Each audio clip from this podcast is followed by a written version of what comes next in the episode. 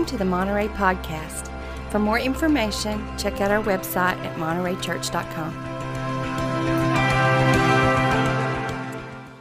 Well, as Sam mentioned, today is the final message in this series that we have titled Shaped by, uh, with the underlying question being so, what shapes our lives, our thinking, our language, our behavior? Are we shaped more by the messages we hear in our culture or by the words of Jesus? Uh, but not only to pose that question, but also to imagine uh, what it means for us to step into our culture, uh, to live such holy lives that we make a difference in the world in which we live, that we are in the business of helping shape how our world thinks. And so we imagine together what it means to step into our culture and to be the presence of Jesus. And the backdrop uh, for this series has been the words of Jesus at the beginning of the Sermon on the Mount, uh, words we know as the Beatitudes. And so let me invite you to hear those words one more time as we wrap up this series today. Blessed are the poor in spirit, for theirs is the kingdom of heaven. Blessed are those who mourn, for they will be comforted. Blessed are the meek or the gentle, for they will inherit the earth. Blessed are those who hunger and thirst for righteousness, for they will be filled. Blessed are the merciful, for they will be shown mercy. Blessed are the pure in heart, for they will see God. Blessed are the peacemakers, for they will be called children of God. Blessed are those who are persecuted because of righteousness, for theirs is the kingdom of heaven. Blessed are you when people insult you, persecute you, and falsely say all kinds of evil against you because of me. Rejoice and be glad, because great is your reward in heaven, for in the same way they persecuted the prophets who were before you. That's the kind of life that God blesses, the kind of life that God imagines, but it's also the kind of life that God invites us to lean into, the kind of life that God calls us to. And so, again, as we conclude this series, let me take just a few moments and offer some reflections on the Beatitudes. Words, again, that I pray will, cha- will shape our hearts and our lives as we step into our world. It's kind of interesting, and I drew this from an author a number of years ago.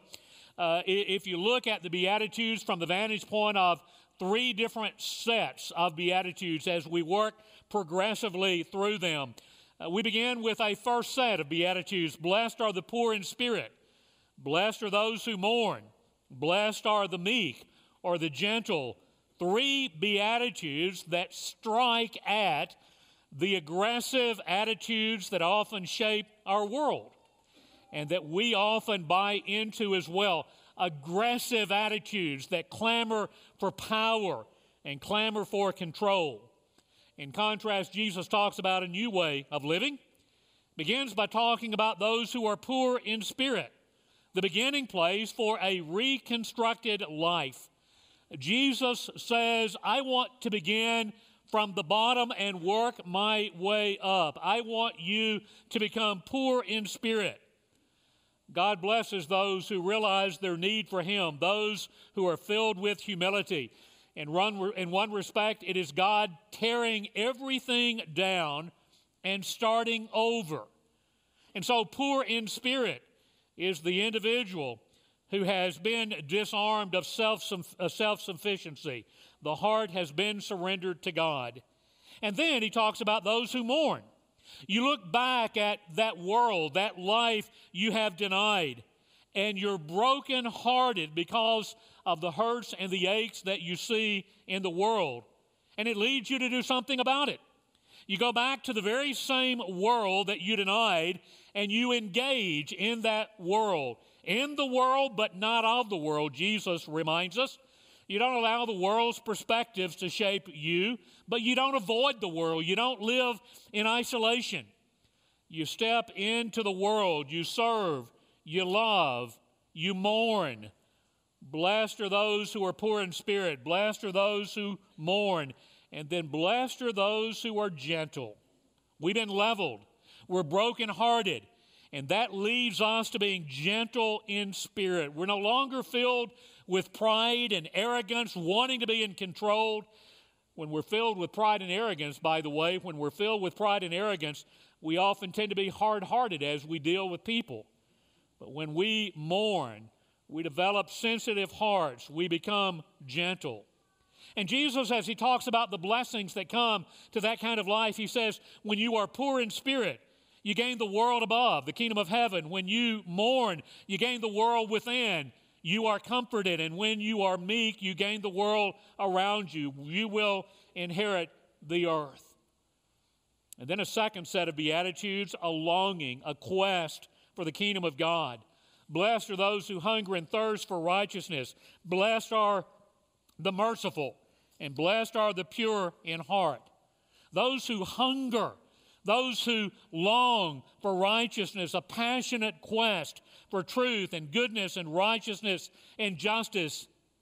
But we don't stop there. We likewise are people of mercy hungry for truth, but so forgiving, so merciful, so compassionate. And when you find mercy, you find the person who is also pure in heart, a passion for right and a passion for people, guided by purity of heart. Jesus says, You're blessed when you get your inside world, your mind and your heart put right. And then you can see God and see God at work in the outside world. And so we've emptied self, that first set of Beatitudes, and we're on a quest for kingdom presence, that second set of Beatitudes. And then the third set of Beatitudes, a vision for the future, marked by the Beatitude that says, Blessed are the peacemakers, and blessed even when you are persecuted or insulted because of your faith. Blessed are the peacemakers. You're blessed when you join God in His ministry of peace, His ministry of reconciliation. You're blessed when you can show people how to live together in unity, to demonstrate what it means to cooperate instead of competing or fighting.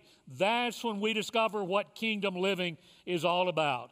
Even when we are persecuted or insulted, willing to suffer for loving others, for pursuing righteousness and peace and purity. You're blessed even when your commitment to God provokes persecution.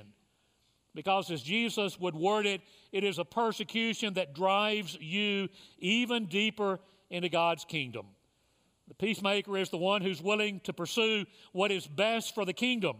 It's all about relationships, working through conflict, making difficult decisions, and recognizing in the midst of all of that that the life Jesus calls us to is not always a smooth life. Bottom line, it is a call for radical discipleship. Far too often, I fear we want to go to heaven, but we do not want to be Christ like right now. And so these words from Jesus are words that call us to be shaped by kingdom perspectives, not by our culture's perspectives. Our goal is to be perfected in the likeness of Jesus. And so these Beatitudes, the poor in spirit, those who mourn, the gentle, those who hunger and thirst for righteousness, the merciful, the pure in heart, the peacemakers, even when we are persecuted or insulted, God blesses that kind of life. Words worth reflecting on for the rest of our lives. But Jesus has only begun this sermon. And so then, this little paragraph You are the salt of the earth. But if the salt loses its saltiness, how can it be made salty again? It's no longer good for anything except to be thrown out and trampled underfoot. You're the light of the world. A town built on a hill cannot be hidden. Neither do people light a lamp and put it under a bowl. Instead, they put it on its stand, and it gives light to everyone in the house. In the same way, let your light shine before others, that they may see your good deeds and glorify your Father in heaven. A simple little paragraph that leads beautifully into a song that many of us learned while we were growing up. This little light of mine, I'm going to let it shine. Hide it under a bushel? No. Don't let Satan snuff it out. This little light of mine, I'm going to let it shine.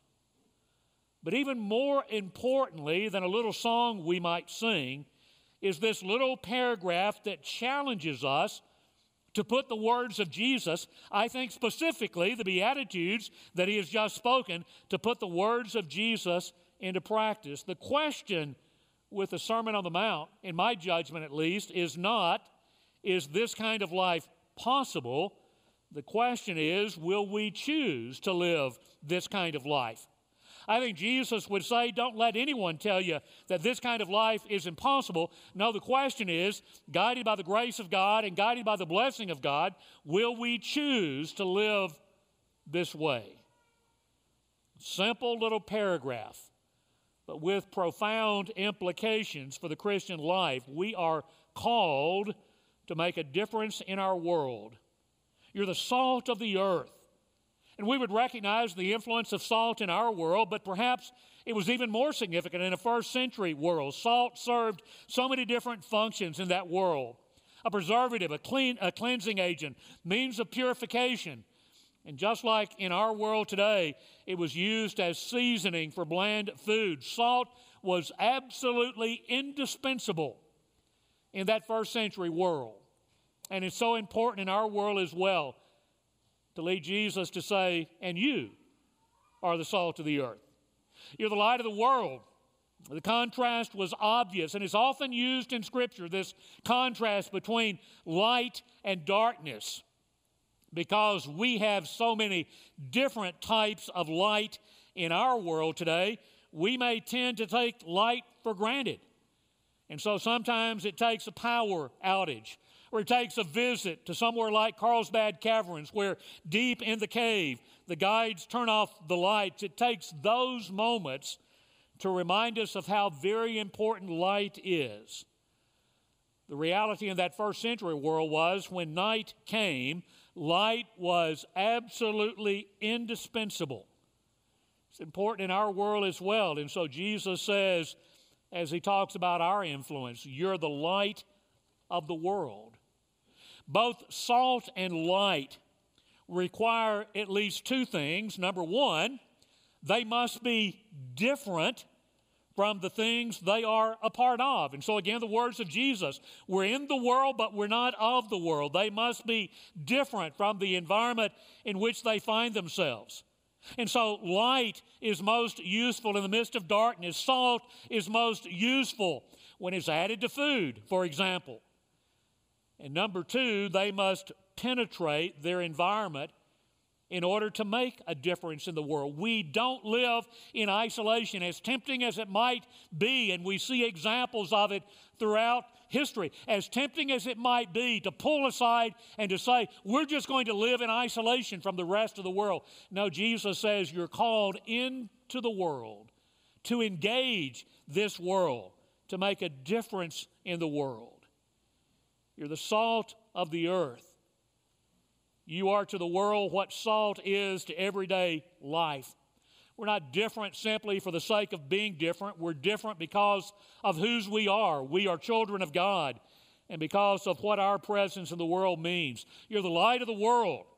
You're to the world what a candle is in a dark room. You're to the world what a city on a hill is to a traveler who's lost his or her way. And so at the end of this series, I want to remind us it is so important for us to encourage each other not to be shaped by our culture's perspectives in all of the different ways that we've talked about and an abundance of others. To not be shaped by our culture's messages on money and possessions and power and language and sexuality and anger and on and on and on the list could go. It's important to challenge one another in that respect. But it's also important to challenge and encourage one another to step into our world and to truly be the presence of Jesus in our world. In fact, in the overall flow of the Sermon on the Mount, Jesus is teaching us that the way we make a difference, the way the church makes a difference in our world, is not the way of the powerful, it's not the way of the mighty and the wealthy. It is the way of simply you and I, individually, collectively, as a body, being salt and being light, being the presence of Jesus.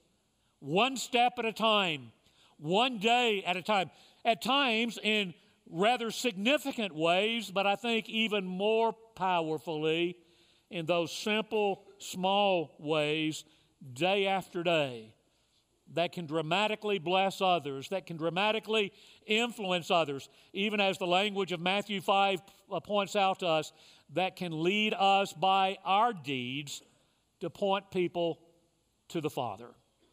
And I want to give you one example of that this morning. I'm going to invite Annie Luft, Emmy Dawson, and Sophie Drumright to join me on the stage.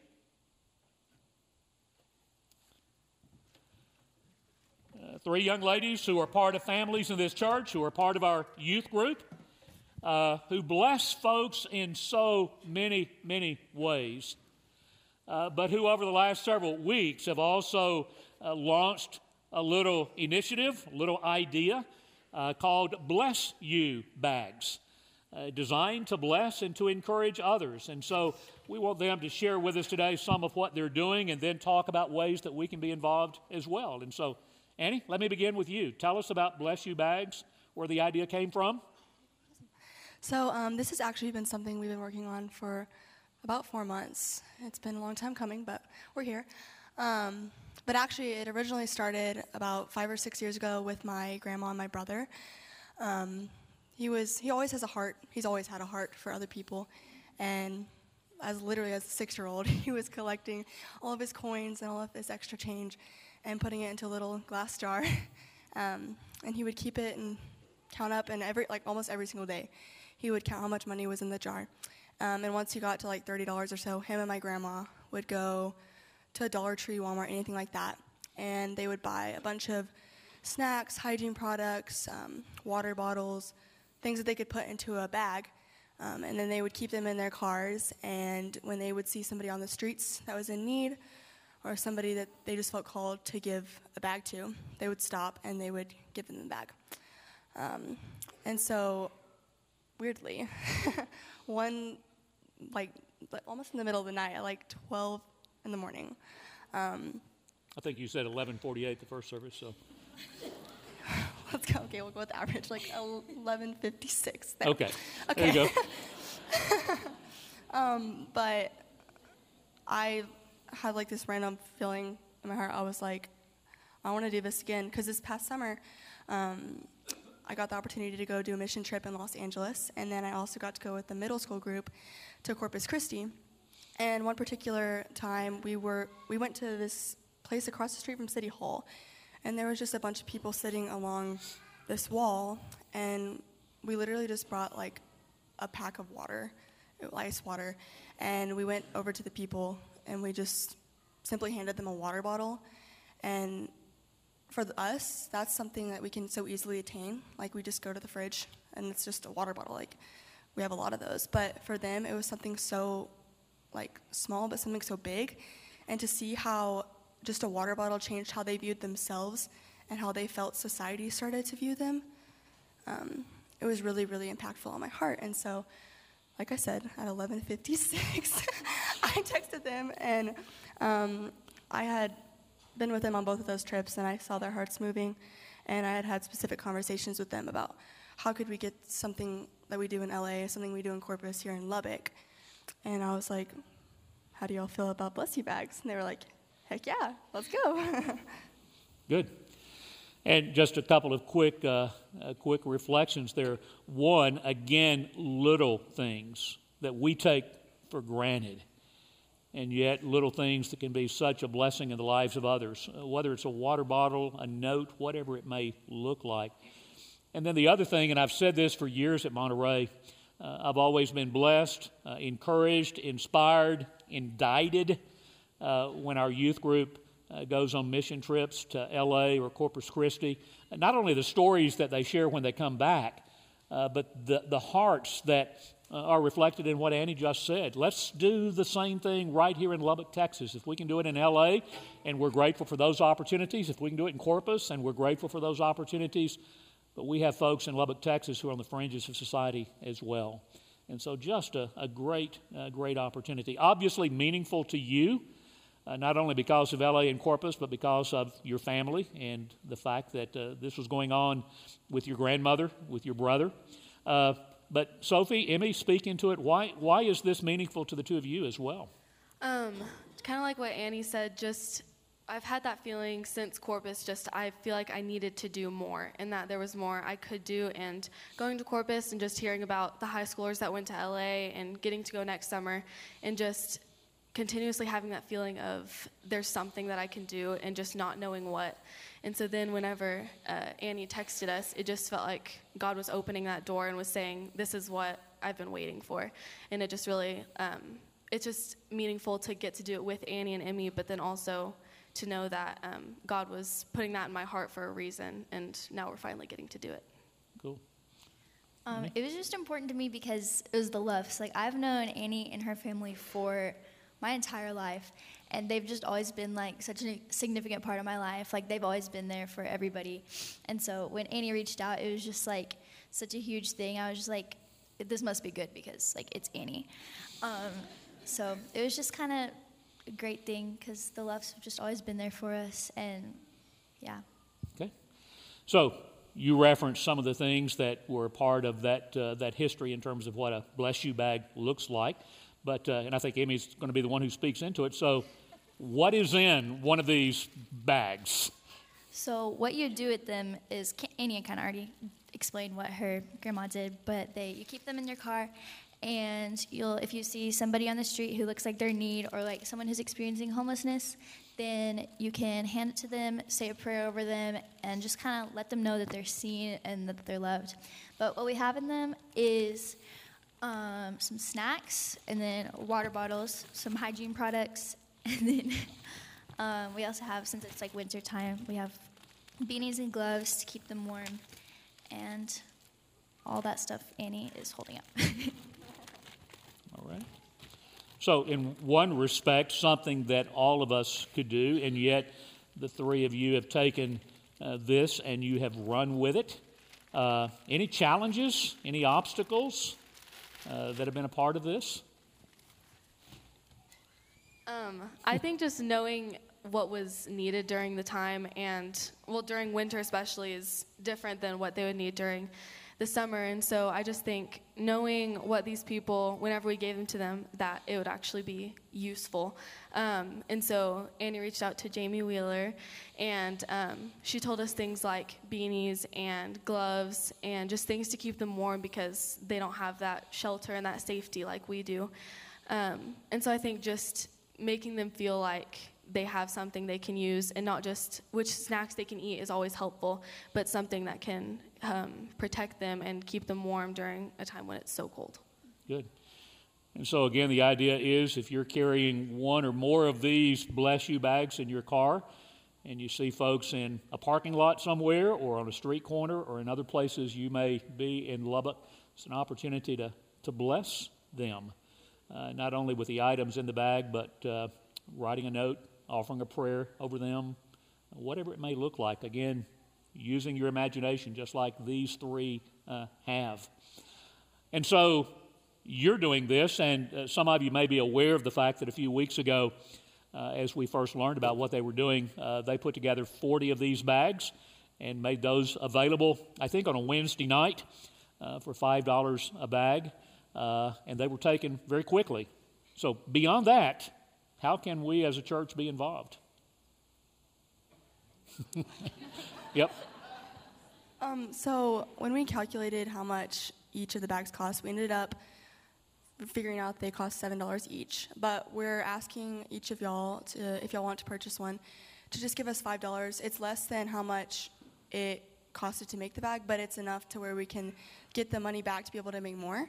Um, and that's what we really want to do. We want to plant a seed here, and then all of y'all spread those seeds and keep growing. And we want to impact the Lubbock community as much as we can. Good. And so there's a table in the Great Hall this morning following the assembly. Uh, they kind of divvied up the bags today so that both uh, assemblies would have an opportunity to, uh, to participate in this. I think they started with 60 bags today. Uh, I kidded them after the first service because uh, I know that all of those bags are going to go quickly today. Uh, and so they're going to have about a thousand ready next Sunday. Isn't that what you? No.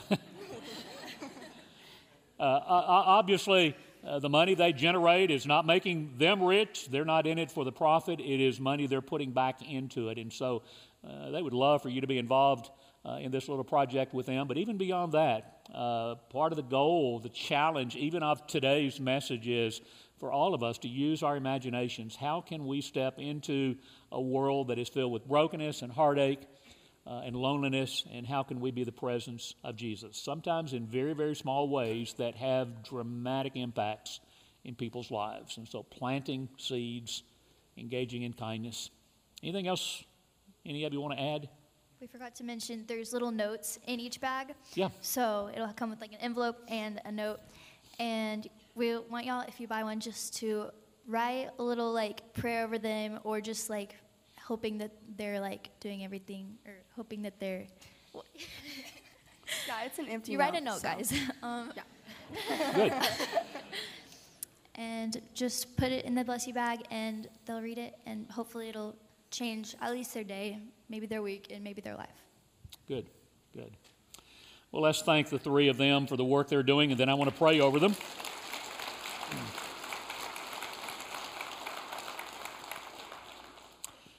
Let's, uh, let's pray together.